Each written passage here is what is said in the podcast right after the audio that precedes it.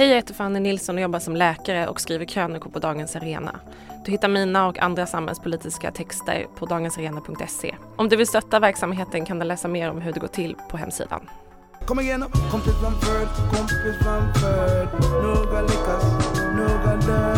Kompis framför, kompis framför Några lyckas, några dör. Kompis framför, kompis framför Några lyckas, några dör Varmt välkommen till ett nytt avsnitt av podden Kompisar från förr. En eh, podcast som görs av Dagens Arena och där vi snackar om böcker som har fallit lite i glömska. Och jag som säger det, jag heter Jonas Nordling och är till vardags chefredaktör på Dagens Arena. Och i dagens avsnitt så är jag extra glad att ha med mig min kompis Ulrika Hyllert. Välkommen till det här! Hej, tack! Mm, hur känns det att snacka om gamla böcker då? Eh, jätteroligt Mm. och lite läskigt också. Jaha, läskigt, varför då? För att all, man kanske inte har koll på all kontext eh, och Mm. hur den kom till. Men jag tänker vi får, jag kommer prata lite om det sen, vad, vad man skulle kunna missuppfatta Ja, och så, och Mm. göra bort sig lite. okej. För att det är en helt annan tid. Mm. Men man måste inte ha koll på all kontext för att få läsa en bok. Va? Så. Nej, så är det ju. Mm. Men, om man, men om man nu tänker vara med i en podd och prata om det, Ja. ja, så blir det en annan sak. Mm, Okej, ja. Men jag hoppas att du inte ska lägga band på dina eh, kunskaper om eh, boken som vi har läst i alla fall. lovar Så, att tycka ja, allt ja, jag kan. Jättebra. Men vi kanske ändå ska eh, ge lyssnarna en liten bild av vem du är. Ja, alltså jag var ju då den som efterträdde dig som ordförande i Journalistförbundet. Mm. Eh, så, så, så känner vi varandra. Och eh, dessförinnan så eh, har jag varit journalist på Sveriges Radio och jobbat fackligt där väldigt länge också. Mm. Så att eh, det är ungefär min bakgrund. Ja, och det är inte kanske alla som lyssnar på den här podden som vet att jag har varit ordförande i Journalistförbundet, men vi kan i alla fall konstatera att vi gör en lång historia kort genom att konstatera att du och jag är journalister. Helt Ja. enkelt. Och du som eventuellt inte hört den här podden förut då, så är det här en podd där vi snackar om Eh, böcker som är lite bortglömda och det som eh, är, mm, kännetecknar de här böckerna, böckerna som vi har valt, det är att de finns tillgängliga via Litteraturbanken. Och Litteraturbanken, det är då en sajt där eh, gamla böcker av olika slag är tillgängliggjorda. Och eh, i första avsnittet så berättade jag lite eh, summariskt om vad Litteraturbanken är, så nu tänker jag att jag ska vara tydlig med att Litteraturbanken är en ideell förening där medlemmarna är Kungliga biblioteket, Kungliga Vitterhetsakademin, Språkbanken vid Göteborgs universitet, Svenska Akademin, Svenska litteratursällskapet i Finland och Svenska Vitterhetssamfundet. Så att det är ju ärorika institutioner som står bakom Litteraturbanken. Och den här verksamheten eh, bekostas utav Svenska Akademin och sedan 2009 av Kungliga Vitterhetsakademin. Så nu vet du det, det är alltså ingen kommersiell produkt som vi stöttar på ett eller annat sätt utan det här är bara för att vi vill att de böcker som vi pratar om också ska vara lätt tillgängliga för dig som lyssnar ifall du blir sugen att höra mer. Och eh, eftersom du och jag då är journalister Mm. eh, så är det ju extra roligt eh, att prata om just den här boken som vi har valt för den är ju skriven utav en av landets eh, mer mytomspunna eh, tidiga eh, journalister verksam på mitten av 1800-talet. Och det handlar om eh, romanen Arabella som skrevs av Wendela Hebbe. Mm, vad hade du för relation till den? Eh, ingen relation kan man väl säga. Nej? Lite mer relation till andra samtida verk, men inte den här. Jag hade inte hört om den, men jag kan väldigt mycket mer nu kan man säga. Mm, ja, Wendela Hebbe då? Eh, inte så mycket eh, heller. Jag, eh, så det har ju varit det som har varit mest spännande, att bli mer nyfiken på henne, hur hon levde, hennes historia och saker runt omkring och i vilken tid hon verkade och hennes liv. Mm. Ehm, så att eh, det tycker jag har varit den stora behållningen, att få det här, så här, den här boken kan vi väl läsa. Eh, och också då så här, ja men då och bli nyfiken på en, en person som man inte visste så jättemycket om, även om jag har hört om henne. Men så här, en, en i raden av historiska personer, och det var ganska länge sedan ändå. Det var ingen som berördes när du pluggade journalistik? Eh, nej, det var det Ingen inte. som du kommer ihåg i alla fall? Nej. nej. Det var det inte. Däremot så har jag läst litteraturvetenskap ett år eh, och då det var väldigt många kvinnor som inte nämndes då. Eh, däremot andra personer som levde samtidigt och skrev. Så därför så känner jag att jag har haft lite koll på själva tiden och några andra saker som har skrivits då. Ehm, Ska vi börja med lite hårdfakta kring Wendela Hebbe så att vi har lyssnare med om vem det är vi pratar om egentligen. Hon eh, var född 1808 i eh, Småland. Eh, hon hette inte Hebbe då utan hon hette Åstrand och hennes eh, far var präst. Så hon var alltså prästdotter och det man kan säga om henne var väl att hon har gått till historien, kanske framförallt därför att hon var väldigt, eh, hon var väldigt tydligt eh, sammanlänkad med flera eh, historiska gestalter som har spelat en, en, en, stor betydelse för, för litteraturen och det fria ordet i Sverige. Hon hade väldigt eh, tydliga kopplingar till både Esaias Tegnér Lars-Johan Hierta och Carl Jonas Love Almqvist. Eh, men eh, du som har granskat lite närmare också kring Wendela Hebbe, då, vad får du för bild av vad hon är för kvinna egentligen? Alltså det är ju jätteintressant eh, när man börjar läsa och att hon, för det är ju de här männen runt omkring som jag har hört om. Mm tidigare, vilket säger såklart ganska mycket om hur det var att vara kvinna på 1800-talet, men ändå då få en position både som journalist och eh, författare, även om hon kanske då är bortglömd som författare till största delen. Mm.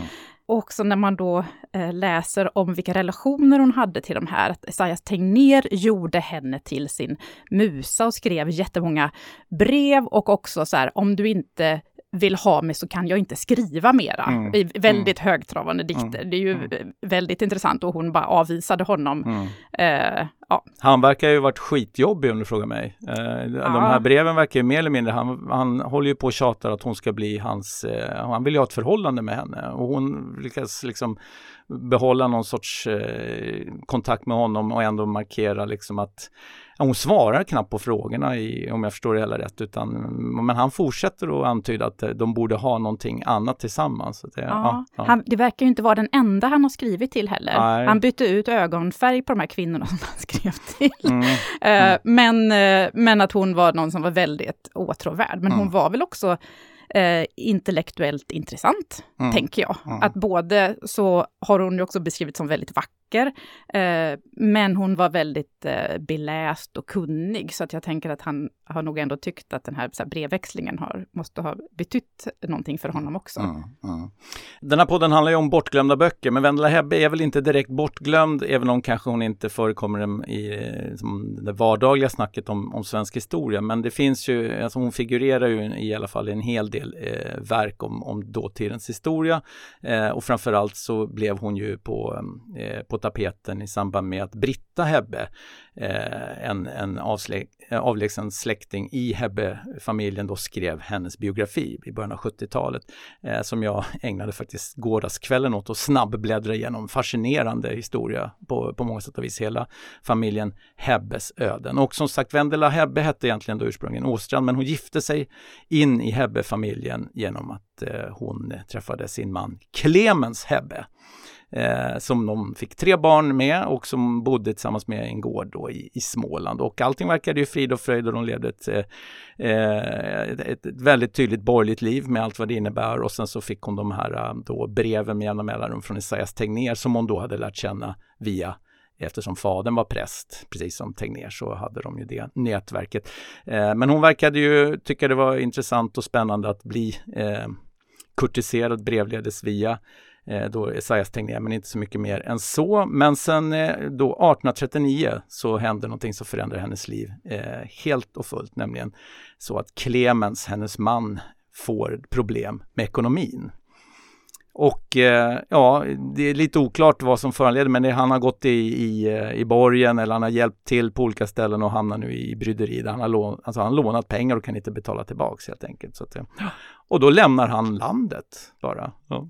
Ja, mm. och dra till Amerika. Ja, lite oklart. Sen, liksom, ja, bland okay, annat. kanske finns olika uppgifter. Ja, nej, ja. Man, garanterat åker han till Amerika, men han verkar ju också ha varit i stora andra delar av världen och jag kan säga att för att inte det här ska bli en podd om Clemens eh, Hebbe kan man konstatera att det är svårt att också se i eh, historieskrivningen om vad han tog sig till med, vad som är sant och falskt. Men han verkar ha figurerat på många olika ställen runt omkring i världen i alla fall. Eh, men det som är tydligt i alla fall, att han drar iväg, lämnar familjen och Vendela eh, ensam med sina barn och det här huset som de bodde i och sen så, eh, ja, får de ta hand om det här helt och hållet själva. Mm. Eh, och då är vi framme 1839. Vad, då bestämmer hon sig för vad då? Ja, alltså jag, nu, jag, jag har inte läst den här biografin. Jag har eh, läst på några andra kortare ställen. Eh, men då verkar det vara så att hon får ett råd av Isaias Tegnér. Mm. Han tycker att hon ska bli symamsell, för så borde man försörja sig om Ja. man är ensam kvinna. Mm. Eh, men, eh, men det vill ju inte hon. Eh, så hon börjar skriva istället. Ja, Och jag tror hon börjar undervisa först elever, eh, men skriver och vill ju då eh, bli journalist och författare. Ja. Eh, ja, det är riktigt. Hon flyttar till Jönköping och annonserar i lokaltidningen där att hon kan i princip alla språk i hela världen känns det som. Och, eh, så, så, de kan, så den som vill eh, lära sig dem kan få privatundervisning hos henne. Hon verkar inte ha präglats av någon eh, blygsamhet eller heller att hon var särskilt, verkar inte ha dåligt självförtroende och vad hon klarar av. Eh, och eh, en sak som också är, framkommer det är ju att när det här, i den här krisläget så bestämmer hon sig för, hon har ju uppenbarligen varit intresserad av att skriva hela sitt liv och, och eh, mycket av de här brevväxlingarna med olika då eh, människor har väl också gjort att hon har utvecklat ett, ett, eh, ett språk som, som fungerar eh, att bli författare kring. Men eh, det som är intressant är att hon drar iväg ett brev till Fredrika Bremer enligt då eh, Britta Hebbes biografi och eh, frågar om den då eh, kända författaren vill läsa hennes eh, debutroman eller hennes, ett, ett försök till att skriva en roman eh, för hon vill se om den håller. Eh, och eh, Fredrika Bremer svarar att hon har inte riktigt tid att göra det. Så att, eh, men då skriver Britta Hebbe i texten i, att det var, kanske var tur med tanke på hur dålig den är den här romanen som hon antagligen skulle ha skickat.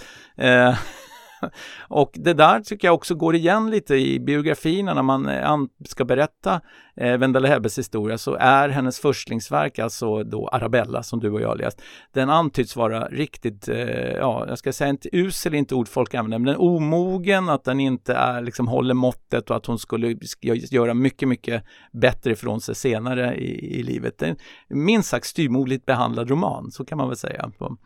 Mm. Eh, men hon bestämmer sig i alla fall för att eh, bearbeta den här eh, processen med den mannen som flyr fältet genom att då skriva romanen. Hon flyttar ju, eller hon tillbringar den sommaren 1840 i Stockholm där hon, hon älskar ju böcker. Och en av de största sorgerna är ju att när de säljer gården så säljer de också sitt, sitt bibliotek för att liksom betala mannens skulder. Så att hon tillbringar sommaren på Kungliga biblioteket i Stockholm där hon eh, njuter av alla böcker som finns tillgängliga där och där lär hon känna också bibliotekarien. Eh, hon verkade ha haft väldigt lätt att lära känna män. Eh, och jag ser också i biografin så antyds det att hon var van att män blev förälskade i henne, skriver, eh, får hon som epitet. Eh, och eh, den här bibliotekarien då i alla fall, eh, han eh, får, får nys om, eller hon presenterar den här romanen och han får den antagen hos Lars-Johan Hierta. Eh, så. så det är där historien börjar kring hur den här då i slutändan publiceras. Så, vad vet vi om Lars-Johan Hierta? Ja, alltså han var en företagare och industriman och sen också gav sig in då och blev, eh, gjorde tidning och revolutionerade hela eh, pressen Mm. i Sverige. Ehm, och eh, skulle jag väl säga gjorde att det, ja men verkligen blev en ny typ av press som utvecklades också i hela landet. Och gav väl utrymme åt väldigt starka högljudda röster och skapade skandaler och, Ja. och så. Eh, ja, han grundade ju alltså Aftonbladet eh, och han var då fabrikör som, som du säger så att han hade ju lite eh, kulor i, i ryggen så han hade råd att göra det. Hjärta hade ju också, bortsett från tidningen så drog han ju igång någonting som kallades för nytt läsebibliotek. Och det var ju ett sätt att eh, dra vinning av folks lästörst på den här tiden. Eh, och det var ju i det här läsebiblioteket som då eh, Wendela Hebbes förstverk, förstlingsverk Arabella då publicerades med start eh, hösten 1840 skrev de kontraktet och eh, den slutgiltiga versionen fanns i sin helhet att ges ut 1841 och då tror jag att den hade gått som någon sorts följetong i det här läsebiblioteket. Eh, det är inte riktigt klarlagt eh, i de här biografierna men så gick det här läsebiblioteket till när det förmedlades för att man prenumererade på det. Och tydligen var det så att de eh, man eh, hade mindre trycksaker så var det fritt porto. Därför Ja, det var väldigt billigt att skicka. Men det var väl också att infrastrukturen gjorde i Sverige också att man kunde skicka ut saker. Så det hände ju väldigt mycket under den här tiden, Ja. vilket skapade möjligheter. Mm. Ja, men så är det Men framförallt så var det, det var dyrt att skicka ut en hel roman. Men man kunde skicka häften så var det ett väldigt kostnadseffektivt sätt för en förläggare att få eh, bra vinst på de här.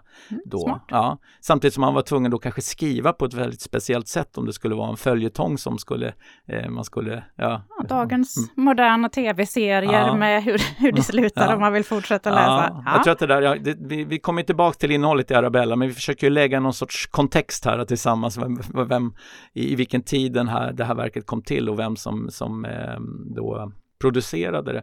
Men om vi ska stänga butiken kring Vendela Hebbes historia så får man väl ändå säga att hon genom då att eh, fått den här eh, romanen antagen utav Lars-Johan Hierta också då lärde känna honom. Eh, och det förändrade ju eh, hennes liv naturligtvis. Förändrade säkerligen hjärtas liv också och det förändrade till viss del eh, faktiskt också eh, en hel del andra saker kring eh, svensk litteratur och presshistoria. Eh, det som hände framförallt nummer ett var att hon blev anställd på Aftonbladet i en form, ska vi i moderna tider kanske man skulle beskriva henne som kulturredaktör.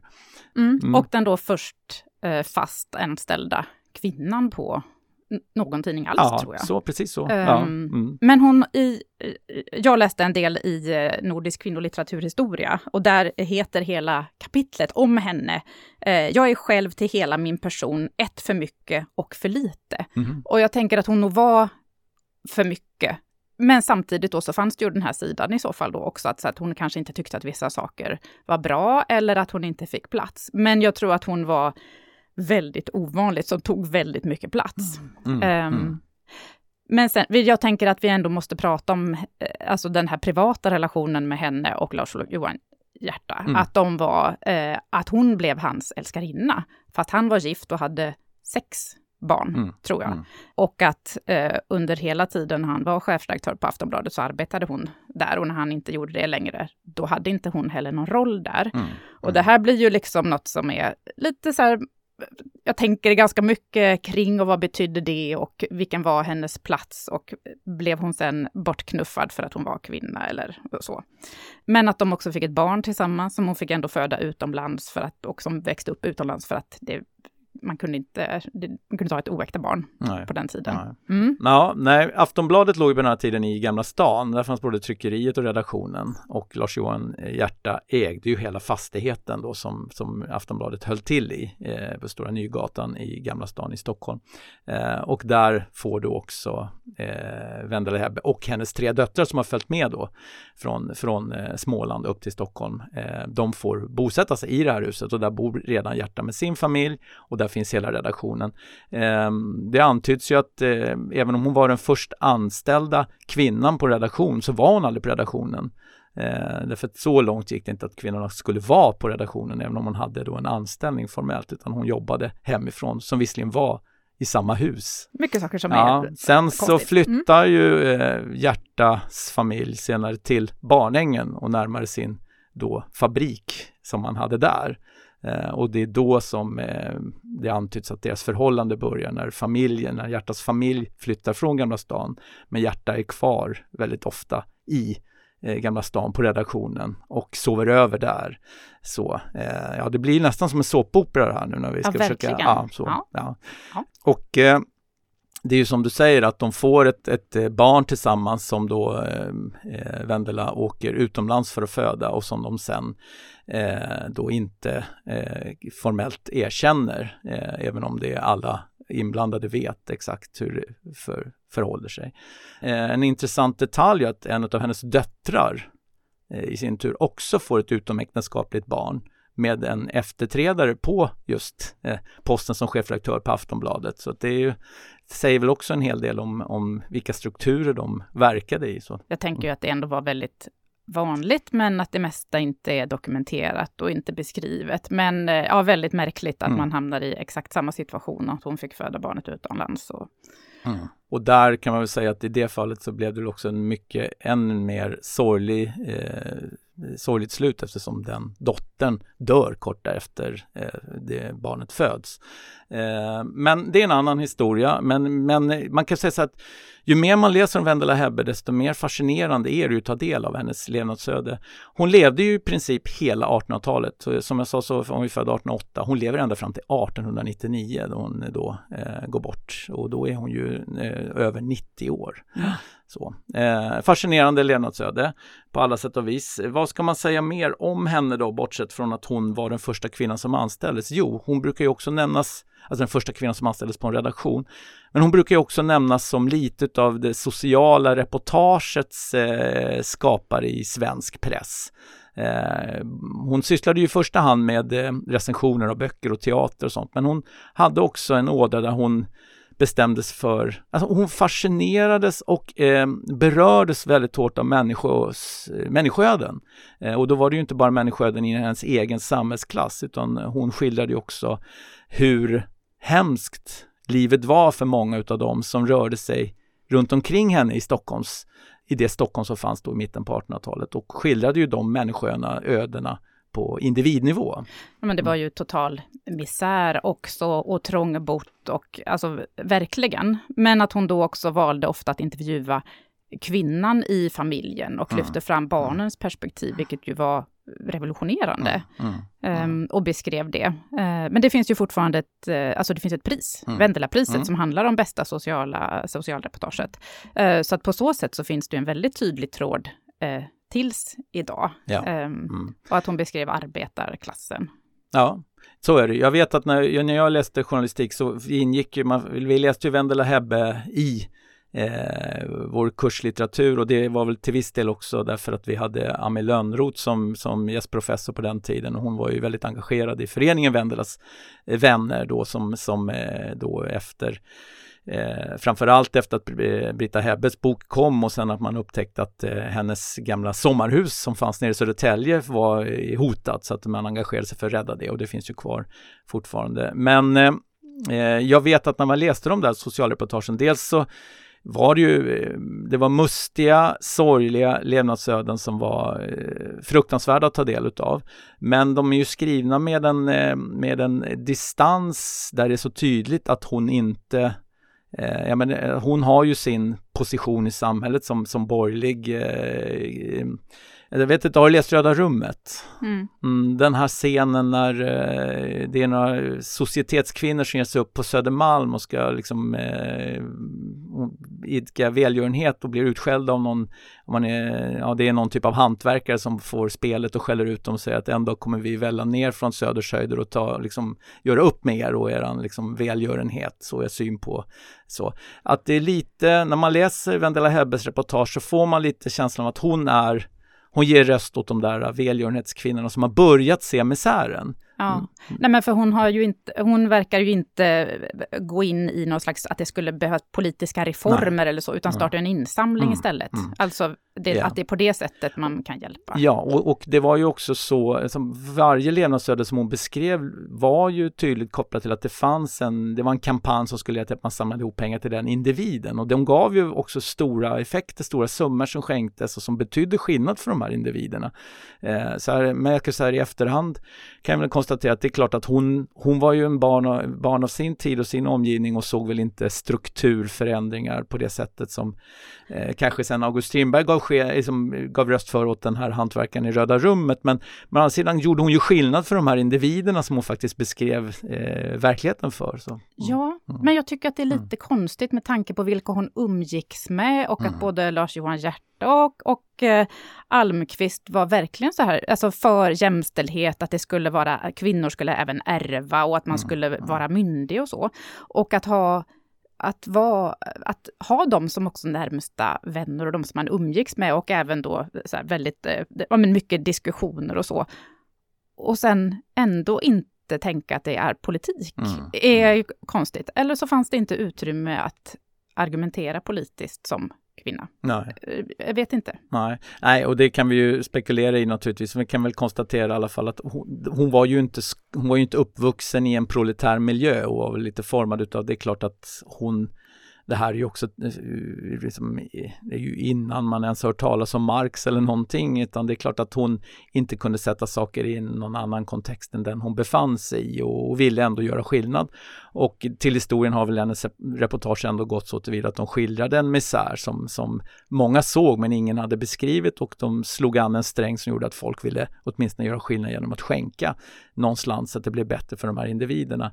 Eh, de struktur, strukturella skillnader som, eller de strukturella förändringar som behövdes, det var en, det var en senare diskussion naturligtvis och mm, med den arbetarrörelse som växte fram och sådana saker. Men eh, och det är ju ett annat ämne och kanske en, en helt annan podd. Nu ska vi stanna kvar vid Vendela Hebbe. Vi konstaterar att hon då åtminstone krisbearbetade eh, förlusten utav, att mannen gick i landsflykt. Han gick i landsflykt men de var gifta i många år efter det och de eh, var ju också så här, mm, det fanns väl en diskussion om vem Eh, varför de inte skildes. Eh, men för Wendela Hebbe betyder det väl kanske mindre eh, eftersom hon fick någon sorts, eftersom han hade förlupit landet så fick hon status det här var ju en tid när kvinnor inte var myndiga. Mm. Men hon fick status som änka rätt snabbt eftersom mannen hade då lämnat landet så blev hon ju mer eller mindre ändå att hon fick samma status som om hon vore myndig. Mycket eh, bättre. Ja, alltså bara så, strategiskt ja, såklart. Ja, så att, så att det är klart det fanns många anledningar till varför de eh, inte eh, verkställde skilsmässan.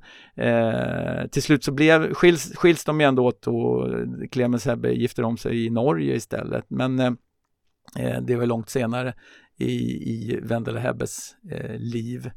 Men om vi stannar kvar här nu, nu har precis Clemens Hebbe, han har, han har, han har rymt fältet, eh, flytt landet eh, och lämnar kvar sin familj och sin hustru som nu måste försörja sig själv. Och hon bestämmer sig då för att, eh, ja men jag ska bli författare och skriver ihop Arabella. Och nu har vi ju berättat lite om tillkomsten kring den. Hon publicerar inte den under eget namn utan hon... Nej, hon har, hon har en pseudonym. Fast ja. det var ganska vanligt för ja. kvinnor att inte skriva under sitt eget namn. Ja. Det var liksom inte ja, det, man gjorde nej, inte det. Nej, och hennes pseudonym är då Liana som eh, jag tror är hämtat ur något tyskt verk. Det är ingen djupare bakom utan hon inspireras från någon romanfigur i något annat verk som hon hade inspirerats utav helt enkelt, så, om jag förstår det hela rätt. Så. Och det var den pseudonym som hon också använde sen i Aftonbladet. Eh, så att, eh, nej, det är som du säger, det var inte ovanligt med pseudonymer eh, och det var inte ovanligt heller att även män i pressen hade ju pseudonymer, ingen skrev under eget namn. Så eh, om man ska göra en utvikning så kan man väl ta som Mäster Blenda Nordström som var en eh, väldigt eh, eh, inflytelserik eh, journalist långt senare och som ju har kommit i, liksom, på modet i med eh, eh, böcker på senare tid. Hon skrev ju också under pseudonymen Banzai exempelvis. Mm. Så det var inget konstigt kanske i det, men Liana var alltså Wendela Hebbes pseudonym och boken Arabella kom ut 1841 i serien Nytt läsebibliotek som då Lars-Johan Hjärta då gav ut. Och ja, eh, vad ska man säga om den här boken då? Ja, eh, alltså det är ju speciellt att eh, läsa en bok som inte är uppdaterad sedan 1800-talet, bara mm. språket. Så att det blir ju också att man läser den, eller att jag läser den i alla fall, ändå utifrån nutid till att det så. Men den, den är ju väldigt eh, ingår ju en så här, det här romantiska som fanns då. Mm. Det är liksom inte, för några år senare så finns det en annan typ av romaner, men hon är, förhåller sig det här romantiska, så det är väldigt högtravande, det finns jättemånga citat ifrån dikter. Mm. Alltså mm. det känns som att hon har gjort så här, nu ska jag göra boken. Nu ska jag skriva och jag ska, jag ska maxa totalt. Jag liksom namedroppar alla diktare. Som, uh, så att det här ju, det finns ju uh, diktcitat på engelska, franska, tyska, danska, kanske italienska också. Mm. Så, att, så att jag tycker hon liksom vill verkligen också visa att hon är beläst. Eh, och också att ibland så romanfigurerna uttrycker också något lite på franska, så här, när det ska vara lite, lite tjusigare eller så. Mm. Eh, så att hon vill ju på något sätt visa vad hon kan mm. i den här romanen. Och jag har väl... Eh, den är ju... Jag tycker att den är lite spännande. Ska vi börja berätta vad den handlar om? Annars pratar vi bara om den. Ja, men det är väl jättebra. Vi kan, börja, den, Hur ska den, vi- Ja, vi kan väl börja med att konstatera att huvudpersonerna då, det är ju naturligtvis Arabella som är eh, titeln på romanen, spelar ju det, så är den kvinnliga huvudpersonen. Eh, och eh, sen finns det då en manlig huvudperson som är baron och som heter Edvard Sonnenstern. Alltså, vad blir det då, Solstjärna på eh, ja, någon men han är ju svensk. Ja, han är Ja. en svensk baron. Fattar Eh, inte från ja. början Nej, riktigt. nej. För då han är i Tyskland. De börjar vara i de börjar att vara i Tyskland, ja, och inledningsvis så är det, rider väl den här Edvard Sonnenstam och eh, det är en liten idyllisk bild av en tysk, eh, ja, alltså skogs... Eh, miljö med lite gårdar och det är vackert och liksom lite suggestivt samtidigt och så, så mm, stegras det upp och så i slutet så får han då se på en väldigt fascinerande kvinna som, som fängslar hans eh, blick då, och, eller fångar hans blick och eh, Eh, han konstaterar bara innan det s- sista kapitlet, första kapitlet slutar så är, han bara konstaterat att det är Arabella. Ja. Oklart hur han vet det redan där, men där har vi i alla fall scenen, att det, det är någonting som kommer hända de här två emellan. Ja. Så, ja. Absolut. Mm. Nej, man får inte veta att han är svensk förrän en bra bit in Mm. i, eh, i eh, Och det kanske är någonting som alla vet egentligen, Mm. som då läste den mm. på 1800-talet, men som jag själv är så här, okej, ja, nej jag fattar, är, det, är jag lite trög? Eller? Ja, eller kan det vara så att när hon skrev det kapitlet så hade hon inte bestämt det själv än? Ja, skulle Alltså, kunna vara så, mm. kanske. Ja. Ja. Du tog ju upp det här med alla citaten och det är ju som varje kapitel inleds ju med minst ett citat, Ja. ibland två. Lite sådär som man brukar börja en bok med. Men, men så vi komma ihåg att de här var ju då kanske utskickade i kapitelform i den här. Mm.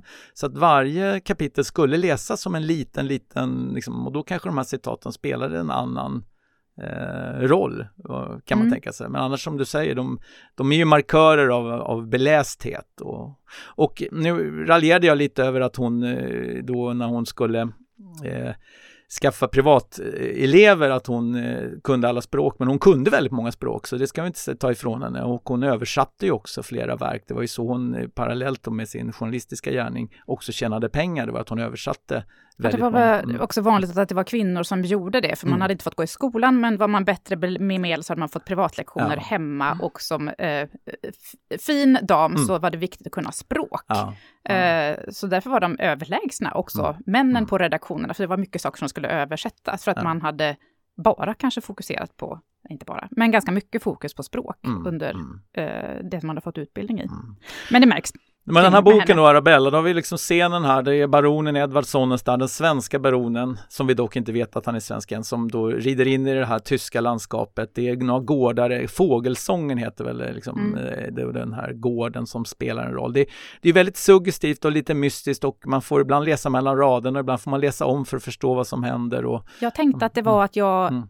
Eh, inte förstod, så här, är det vissa ord som jag verkligen inte fa- Missar jag någonting? Mm. Eller är Mm. det lite svårt? mm. Eh, men jag tänker att det är, ja, det, det är väldigt mycket, i alla fall i början, det är mycket beskrivningar av omgivningar och hus och eh, ja, Men, men det, det utkristalliseras ju rätt snabbt att det är de här två, Arabella och eh, Edvard, som har någon typ av fling. Ja. Eh, att det, det, det, det råder ju ingen tvekan om att det är det vi ska följa resten av boken. Det är ingen jättetjock bok ska jag säga heller, det är väl drygt 100 sidor eller något sånt beroende på hur man då placerar ut texten. Men, men eh, så att varje kapitel är ju inte särskilt långt. Eh, och om de då skickades ut en gång i veckan de här så ja, kan man tänka sig att eh, de kanske då skulle tjäna ett syfte att man var tvungen att läsa om dem några gånger hela tiden. Att det var inbyggda gåtor och lite labyrinter i för att de skulle leva lite längre. Kan man, ja, mycket möjligt.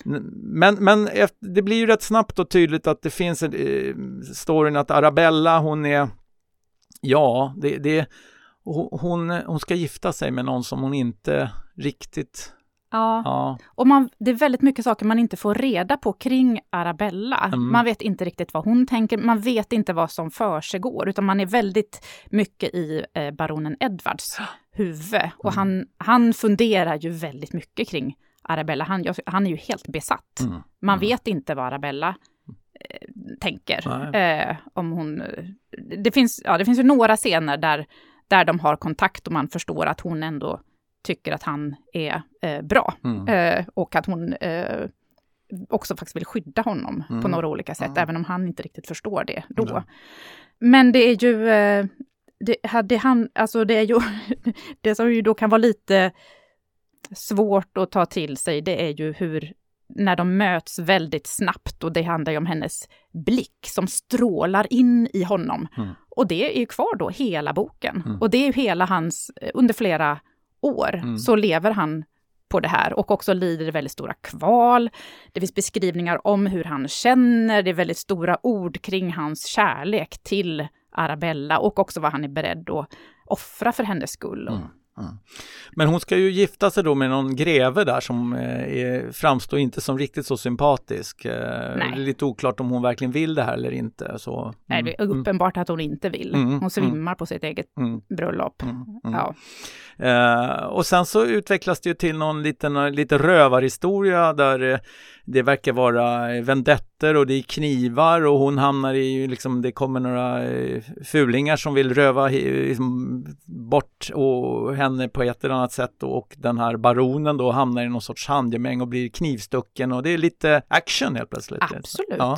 Mm. Men det, också, det finns ju en eh, väldigt, eh, eh, en avgörande scen som också då är, tänker jag, bandet mellan dem. Han är ju ute och rider väldigt mycket. Det är väldigt Mm, mycket beskrivningar av att han är ute Mm, och, mm. och rider och tittar på träd och berg och, och så. Nu kan jag låta lite, att göra ler, men det, det är lite, jag tänker att man får göra Mm, det. mm. Eh, så.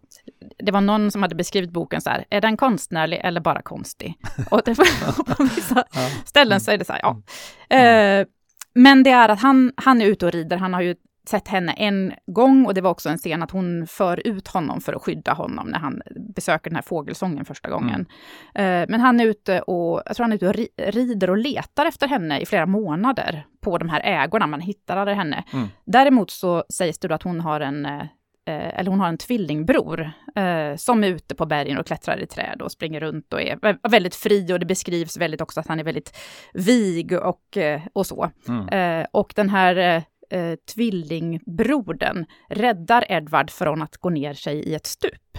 Eh, stoppar hästen och eh, räddar Edvard som att han eh, bara, han håller på att tänka på Mm. Arabella Mm. och hur, eh, hur han ska få träffa henne igen. Eh, så då eh, blir han räddad av tvillingbrodern, men vi, vi, måste, vi får ändå spoila allting i Mm. boken. Va? Ja, ja. Ja, ja, det är ju då inte en bror, en tvillingbror. Man har aldrig sett de här ihop tror jag, Nej. utan det är ju Arabella som för att kunna vara ute har eh, klätt ut sig till man. Mm. Mm. Ehm, så där finns ju en, en twist i det här kapitlet. Mm. eh, som, ja, men, I nutid när man pratar om litteratur så kan man också, så här, ja, finns några så här queera läckage i väldigt gamla böcker? Och här ser jag en sån tydlig scen, Mm. eh, Mm. tycker jag. För han tycker ju att den här ynglingen också är ganska vacker. Så det beskrivs väldigt mycket kring den här ynglingens utseende, så att baronen ändå uppskattar det. Mm. Men sen så är det ju Mm. Arabella. Mm. Men till saken är att hon har ju sen en bror, visar det sig i alla fall. Ja, det är konstigt. Det, det är lite komsen. Så, och, eh, och dessutom en, en, en far som först har förnekat de här eh, då, eh, syskonen och de har fått leva liksom i avskildhet med sin mor som sen dog och sen så eh, men sen tar den här fadern då tillbaks eh, Arabella och säljer henne mer eller mindre till den här elaka greven. Det så så Ja. tolkar jag historien. Så, mm. För vi kanske då, den här äh, pappan då som, han verkar ju ha hamnat i ekonomiska problem Ja, helt enkelt. Ja, Ja. Mm. som Wendela Hebbes Mm. man. Så Mm. i boken så har Arabellas pappa hamnat i ekonomiska problem och för att lösa det så är det en som vill hjälpa honom, i gengäld så, måste, så vill han få gifta sig med Arabella. Mm. Och hon går med på det. Eh, fast eh, man kan väl säga att hon inte är som en traditionell fru för att hon varje Nej. kväll så eh, Så flyr hon fältet. flyr hon Ja. fältet några Ja. timmar. Ja, Eh. och, flyr till baronen. Ja. så. Fast Mm. låtsas då först, eftersom det har inte avslöjats än att hon kommer dit som då den eh, manliga, alltså tvillingbrorsan Nej. hem till baronen. Eh, fast baronen då förstår att det är nog eh, ändå Arabella. Mm. Det är, så, alltså det är väldigt mycket olika förvecklingar i boken som gör att det är ändå li, det är lite spännande och det är väldigt många olika vändningar som man faktiskt inte riktigt eh, kanske räknar med från början. Nej. Mm. Ehm, nej, nej, det kan man väl lugnt säga att det finns inget utlagd eh, stig som man ser, vi kommer gå den här vägen, mer än att man fattar att de gillar varandra de här två och på något sätt Ja. så är det det som är det Så bärande. det är ju där som ja. det skapas också, att de ses varje kväll fast Mm. hon har, ska gifta sig med någon annan. Det är väldigt platonskt. Hon lägger sig och sover i hans soffa, ibland läser hon lite i hans böcker. Alltså det, jag, så har man också då tänker på eh, Vendela Hebbe, hur hon Mm, verkar ha förhållit mm, sig till mm, män som mm. avgudade henne. Och att ja, hon bara, "Ja, men jag lägger mig här och sover och läser lite istället. Jag, jag gillar ändå Mm. eh, den, det Men sen den här eh, greven, han blir ju då på något sätt, han hamnar ju i klistret, eh, den som hon tvångsgifts med. Och så att han blir eh, fängslad på ett annat sätt, eller hon blir av med allting. Liksom. Det, blir, det uppstår jätte... Han blir avrättad. Ja, precis. Ja. Eh, och det, är, det är svårt att inte se också eh, just den här historien med hennes, alltså Vendela Hebbes egen man. Han visserligen blev inte avrättad, men han försvann ju ur hennes liv. Mm. Eh, och då blir det istället kanske den här greven som man på något sätt eh, projicerar. Det där är nog hennes man som hon nu, nu blev Arabella fick det här ödet att eh, helt plötsligt rev, revs allting upp och, och skakas om på samma sätt som Vendela Hebbe måste ha upplevt det.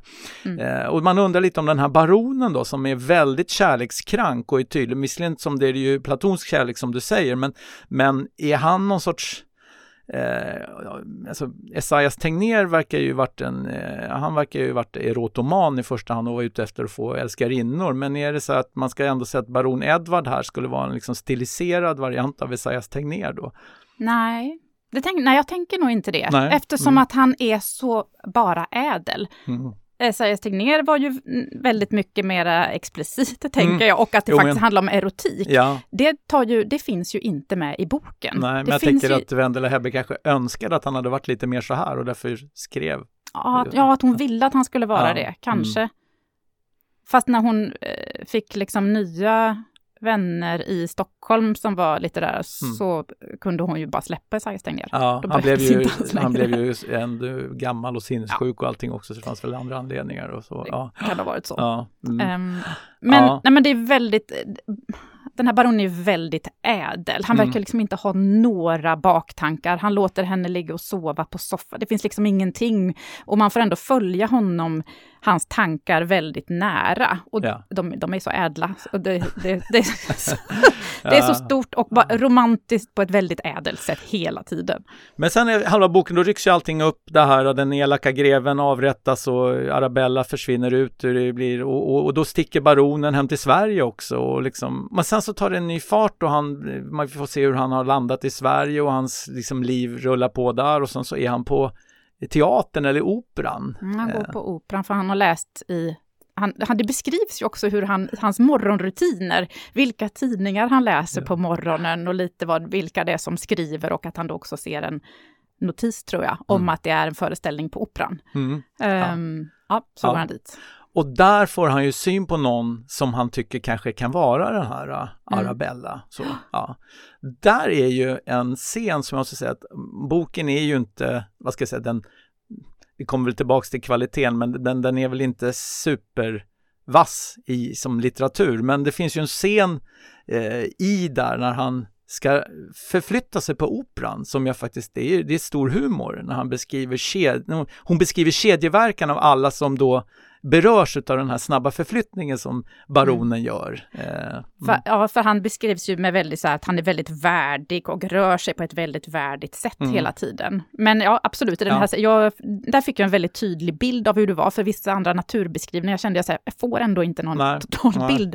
Eh, men i den här scenen, han, det är nästan som att han kliver på folks, Ja. eh, han kliver på folks tår, han knuffar runt folk för att han vill hinna ikapp henne. Ja, och så blir det lite slapstick-känsla för då Ja. beskriver man, och då, då trampar den på den som tappar det här och då leder till den och så slutar det med att någon får snus i ögat längre bort. Så det, det är faktiskt, det är ju rätt, det är humoristiskt skrivet och där ser man också att en, det finns en, en känsla av att beskriva det som sker på ett sätt så att den som läser faktiskt eh, berörs eh, på ett helt annat sätt än vad de kanske första delen av den här boken Mm. eh, då leder till. Den är ju mera kanske mer traditionella eh, beskrivningar som känns lite mera bara eh, bakgrund eh, till det hela. Men, men eh, det, det, är det är så att om det är någon scen som jag skulle lyfta upp som att den här är bäst i boken så är det när han rör sig i, på, på operan och det är ju bara några rader. Så. Ja. Men där tycker jag att det blixtrar till och blir riktigt bra faktiskt. Att det är så. Sen ramlar det tillbaks att han ska liksom kan eh, följa efter den här. ja. Då blir vi tillbaka i den här, det är lite såpopera igen. Liksom. Ja, Mm. det är det. Men då, det jag tänker också att boken rör sig i miljöer som inte är självklara kanske att plocka in om man ska göra någon slags eh, stor romantisk roman. Att å ena sidan handlar det om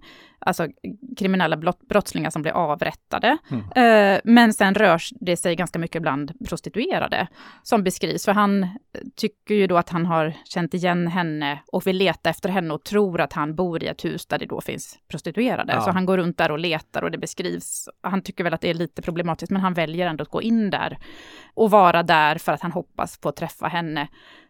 Han tycker ju att det är väldigt jobbigt om Mm. hon skulle ha blivit prostituerad eh, efter att ha kom, eller för att hon då har flyttat till Sverige och behöver på något sätt försörja sig. Så att han letar ju bland de här kvinnorna och det, det hade ju kun, varit jätteintressant om hon hade gjort en mer, eftersom att hon sen höll på med socialreportage. Mm, så tänk, mm. alltså det hade ju varit jätteintressant att få en mer realistisk roman eh, kring det. Men så är, så är det ju inte. Nej. Men det förekommer ändå eh, i, ganska, ja, men i ganska många kapitel på slutet. Ja, det är inte så, det är inte så explicit uttryckt att det är en bordell, utan det får man ju liksom, ja. vi, vi, är klart att vi lägger ihop ett och ett. Man kan nästan ju inte uttala ett av, eh, Nej. vad var det de, ja, ja för är ett av ju- namnen som då, ja, någon eh, mademoiselle Eh, kallades. Ja. Ja, men, men, men, men först är det så att han får, han får information ifrån, från, eh, på hemmaplan om vad det är för hus som hon har försvunnit in i, för han har inte den lokalkännedomen om Stockholm Mm. riktigt. Eh, och när då förklarar en tjänarinna där att det huset ska du inte ta det till för jag tror bättre om dig, då ska man då lägga ihop ett och ett och förstå att det här är syndens näste. Absolut, och det var karar Mm. som kom och gick. Ja, och, ja. mm. Men han gör ju ändå ett besök och vi får ju en, en inblick i eh, hur åtminstone Wendela Hebbe 1840 tror att det ser ut inne på en bordell. Eh, vi kan väl ana att hon aldrig har varit på en själv då i det läget, utan det kanske hon blev senare när hon väl blev eh, bosatt i Stockholm, för den här skriven, är ju skriven Ja, innan. det, så, är det ja. Mm, Absolut. Det kanske fanns bordeller även i Jönköping, det vet jag ingenting om, men, men Kanske eh, inte, nej. ja, eller ja. Mm. Jag bara tänker på den, alltså det verkar vara ett ganska stort hus, Ja. omfattande Ja, verksamhet. Och det är ju inte, det är ju, alltså, det fanns ju säkerligen klasskillnader även i bordellverksamheten och det här är ju rikemännens bordell uppenbarligen för det är ju... Eh, Han blir väl mottagen och det är väldigt artigt. Och, Ja, Ja. Det, är, det är salonger man går omkring i och sen så Mm. helt plötsligt ringer man, då kommer en, en, en flicka som tar en till ett, ett rum liksom. Så, ja, genom en hemlig gång eller dörr. Eh, Mm. så, ja. Men som du säger så visar det sig att ja, visst, Arabella bor i den här eh, bordellhuset men i en trappa ner. Va? Eller så det, ja, Det, ja, eller om det Eller är huset bredvid. Bredvid, det är hon delar samma gård i alla fall. Ja. För att helt plötsligt så dyker Arabellas tjänarinna upp som inte vi har stött på Nej. jättemycket under boken tidigare som får spela en jätteviktig roll och de verkar ha Ja. haft en relation som, eh, ja, så. Ja. Eh, och så blir det lite förvecklingar men tids nog så får vi i alla fall eh, reda på att då Arabella har ett barn. Eller Mm. åtminstone tror vi att hon har ett barn, för hon har ett barn med sig, ett ljushårigt barn. Så, Ja. ja. Som hon har med på operan. Ja, Men som kanske inte gillar operan riktigt, Nej. får man reda på. Nej, och eh, det är klart att då blir det ju också baronens då som ska förhålla sig till att hon nu är f- mamma. Så. Eh, och hon säger då också sen när de, väl, när, hon, när de väl till slut stöter på varandra i den sista eh, tredjedelen av boken och så, så berättar hon lite om det här barnet och säger att det eh, barnet är, har min bror som far. Ja. Ja, och då blev det först lite så här, mm, nu, är det, nu är det spännande på riktigt det här Ja, incestuöst. Ja, Ja. precis. Ja. Och det får inte sin förklaring förrän långt senare. Mm. Eh, och jag, jag tänker mig att det här är ju, det här är ju eh, böcker som då är skrivna för att man ska vara, ja det är ju det är följetongstänket. Det är ju verkligen som, du tog in det förut det här kring hur vi ser på tv-serier Ja, idag. är jättetydliga Ja. eh, här cliffhangers, fast Ja. kanske lite för Mm. många lösa trådar, så att man är så här, är, jag, är jag lite dum? Var det något jag inte fattade för Ja. att det var typ tre ord som var jättekonstiga? Ja, ja. Eh, eller är det något som... Och sen, men sen förstår man på slutet att så här, nej, jag var inte dum. Nej. Det var, men, det var meningen att det var väldigt många lösa trådar.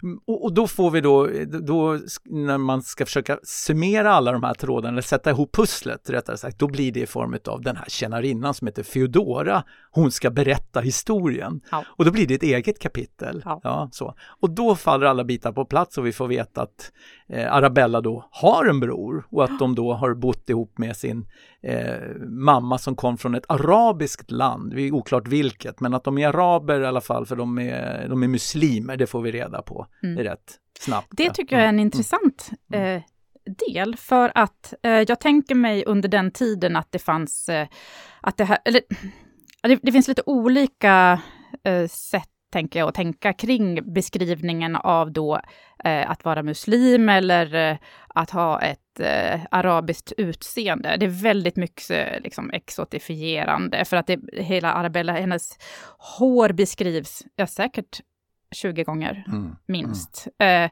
och hur mörkt det är, men samtidigt hennes väldigt bleka hy. Den är väldigt, alltså genom hela boken, jag tror varje kapitel pratas det om hennes hy. Mm. Men att jag tänker mig under den tiden så var det eh, väldigt främlingsfientligt och det här var också någonting väldigt annorlunda att vara muslim. Men både, de har en diskussion, eh, baronen och det är nog inte Arabella, utan det är den här tjänarinnan som berättar mm. historien. Mm. Eh, där båda tar väldigt tydlig ställning för att eh, att vara muslim är inget eh, det är liksom inget som skulle vara negativt eller så. Hon, liksom, det tas i försvar mm, och det mm. tänker jag inte är självklart att eh, göra det under den tiden. Nej. Och ganska tydligt ifrån mm. båda, att de är väldigt överens om att, eh, att det är eh, någonting som är eh, positivt, även om det då i, i boken blir något väldigt exotiskt mm, också. Mm. Um, ja, det munhuggs ju lite kring också protestantism kontra, kontra katolicism och så. Det, det, är ju närvarande på ett sätt som vi kanske inte idag skulle reflektera över eh, så. så att det, eh, men det man kan konstatera om vi ska då hålla fast vid eh, den här storylinen ja, så, eh, så berättar den här tjänarinnan då att de är eh, ja, de här två barnen då eh, tillbringade tiden här, men sen så i takt med att de växte upp eh, så tog den här eh, pappan som då hade försakat eller barnen eller lämnat dem där med mamman. När mamman dog, mm. pappan tar hand om, säljer dottern och Just lämnar sonen lite vind för våg. Så kan man konstatera. Och sen så, men han dyker upp i Sverige sen, den här sonen. Han flyttar till Sverige. Antonio heter Arabellas bror. Och, det, han, han spelar en liten perifer roll, men så tillvida så söker hon upp hans eh, bosättning och finner bara barnet där. Eh, ja. ja. Jag trodde att det var, jag förstod inte att han var i Sverige. Nej. Det var ett land som var bergigt. Ja, jag och då var, ja, ja, du jo. tänkte att det var Sverige. Jag ja, för det, det är där var... de här kopplingarna kring eh, Gustav II Adolf ah, och ja. det, mm. Men det, det, här är ju lite intressant för mm. det är fullt med gåtor hit och ja. dit som man ska och jag tänker att när man har läst de här och fått svaret eh, från den här tjänarinnans berättelse, det är då man börjar säga, jaha, det är så man ska läsa, så börjar man läsa om boken. Mm. Att det är så den här ska räcka länge och det är ett pussel som man ska läsa den minst två gånger för att kunna förstå. Mm. Eh, och det kanske var en medveten, det är så de skulle hålla de här böckerna helt enkelt. Så där. Jag tänker också att varje kapitel, om man, jag mm. tänker att om man nu prenumererar på den här litteraturen så var man många i varje hushåll mm. eller på varje gård ja. som läste det här. Så jag tänker, ja. skulle det räcka en vecka hos för någon Ja. Det är många som skulle läsa det, men när man också kan prata om det, att hur ska det gå, hur hänger det ihop? Så det, ja. det är väldigt eh, tacksam för att skapa en en diskussion. Mm. Um, ja, och vi, vi, klart, vi kan ju kosta på oss att spoliera hela eh, berättelsen också, för det, men det är väl ett hyfsat, vad ska man säga, slutet lyckligt eller inte? Ja, eh, jo, ja, det är det De ju. får ju varandra. Ja. ja. Sen, sen får man väl lägga upp pusslet om vad det är för typ av liv de får, men han är ju baron och verkar Ja, men de gifter ju ja, sig, de får varandra. Men även själva den här återföreningen är ju väldigt också platonsk, mm. väldigt oerotisk. Uh, den, men det, den innehåller någon sorts, den är, det är suggestiv exotism och det är liksom eh, hög moral, men det är inte särskilt kötsligt. Så, nej, absolut nej. inte. Mm. Men där är det väl också, jag tänker då hur, hur det var att vara kvinna och att saker som hade med erotik eller sexualitet att göra var kopplat till oönskade graviditeter. Mm. Hennes egen dotter dog för att hon födde ett barn. Mm. Väldigt många andra dog också. Uh, spädbarnsdödligheten det, det var, stor skedde ju dock efter den här boken. Ska vi säga. Absolut, men jag tänkte ändå mm. i, i tiden och att vad det som är, uh, att det fanns många uh, kvinnor som led väldigt mm. mycket mm. av att ha blivit gravida. Att det inte är självklart att man kopplar erotik eller sexualitet till någonting som är positivt, för att det ledde ofta till men, död och sjukdom. Men just den här kopplingen till att hon först droppar att eh, barnet är, mm, har min bror till far, den här den lilla kopplingen till att en, en, för ett ögonblick ska vi tro att de har haft ett incestuöst förhållande. Eller är det vi som läser med andra ögon? Det var ingen som tolkade det på det sättet. Det var, det var normalt att man hade, tog hand om sina bröders Ja, barn. och så. jag. Ja. Eh, Du tänkte Men säger hon inte också att barnet har ditt hår? Ja. För barnet har ju ljust hår. ja. Och då blev det så här, men Mm. Var det inte, gjorde de mer än låg på soffan men, det, Ja, ja. ja. men nej, men det är ju helt klart Ja. hennes brors Mm. barn som hon tar hand om för att de är borta. Det vet man inte varför. Nej, nej.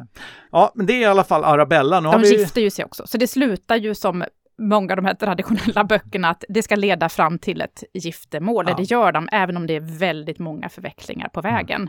Eh, och så får man liksom alla nycklar på slutet. Mm. Ehm, Och eh, boken som sådan ledde ju till att eh, då Wendela Hebbe träffade eh, Lars-Johan Hierta som ju då påverkade eh, henne på många sätt och vis. Framförallt så såg till att hon kunde då ha en inkomst under ett decennium framåt men också att hon fick ett eh, utomäktenskapligt barn tillsammans med honom. Baronen i boken heter ju Edward Sonnenstern. Mm. Eh, vet du vad hon döpte sitt utomäktenskapliga barn till? mm, heter han Edvard då? Ja, Ah, mm. Förstår. ja. Det är ju en, en, en blinkning kanske, eller på något sätt i alla fall. En, Mm. För det finns saker liksom som händer efter den här boken Mm. som känns som att de borde ha hänt före. Hela hennes liv verkar ju varit en, en, en liten eh, saga på många sätt och vis. Där inte, en saga där inte allt är lyckligt. Eh, men ett dramatiskt liv där hon också lever nära de eh, människor som påverkar samtiden på ett väldigt tydligt sätt också. Att, eh, mm, Ja, för det som hon har i, när hon kommer till Stockholm, Mm. det är att hon har eh, salong Mm. eh, med eh, liberala tänkare som vill utmana kungen och det konservativa i samhället. Mm. Så att, så att det är därför hon också är, men jag tänker hon är verkligen med bland de som är intellektuella och nytänkande och som är frispråkiga. Så Mm. jag tänker det måste också Mm. varit fantastiskt att få komma till det sam Mm. sammanhanget och också, Mm. också vara utveck utvecklande Mm. eh, för henne. Mm. Men sen, jag tänker också den här Arabella är ju inte någon traditionell kvinna. Hon, Nej. hon är ju ganska eh, bestämd och även om hon lå, låter sig bli bortgift, men jag tänker hon hade inte så mycket val, så är hon väldigt tydlig med att vad, hon, vad hon vill eh, och hon kan säga ifrån eh, och så, eh, vilket inte är självklart. Mm. Mm. Men som jag sa inledningsvis då, så när man ska summera Wendela Hebbes gärningar så brukar man inte lyfta upp Arabella som eh, någonting att eh, minnas. Men nu har du och jag läst hennes förstlingsverk, hennes första roman. Eh, eh kan man rekommendera en andra att göra det? Ja, jag har funderat på det här. jag tyckte att det var, alltså det var roligt att läsa eh, och det var spännande i flera kapitel. Men jag skulle ju mer rekommendera att läsa kring den tiden.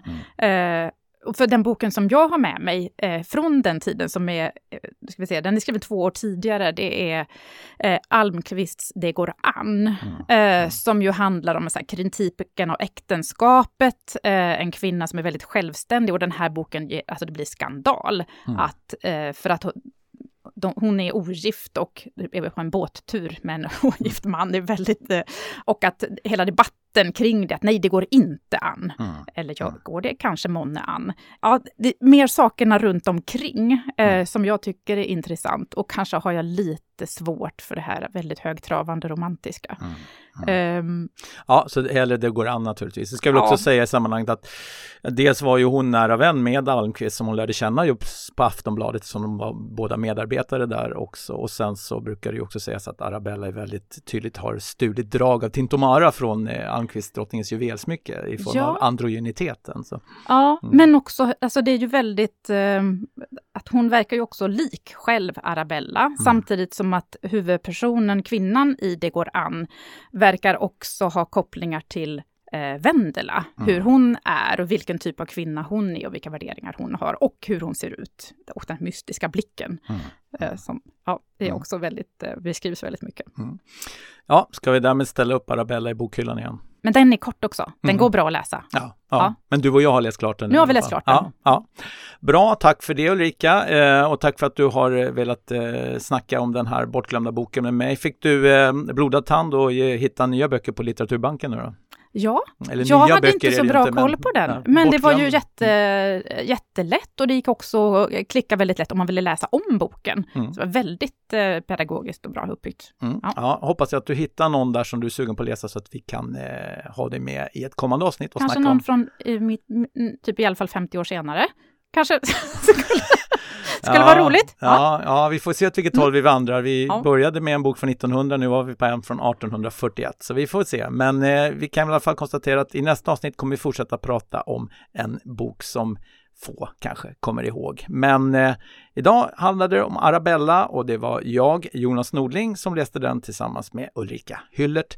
Eh, tack så mycket Ulrika för att du ville hänga med här. Tack, jätteroligt. Och tack för att du har hängt med hela vägen hit. Det blev ett långt avsnitt idag, men så blir det när vi läser böcker från förr. Och det tänker vi fortsätta att göra. Och du eh, gör enklast som så att du prenumererar på den här poddkanalen där du hittar det här avsnittet så missar du inte kommande avsnitt. Och tills vi hörs igen, ha det bra och ta hand om dig. Hej då! Det var kompisar från förr Det var kompisar från förr huh?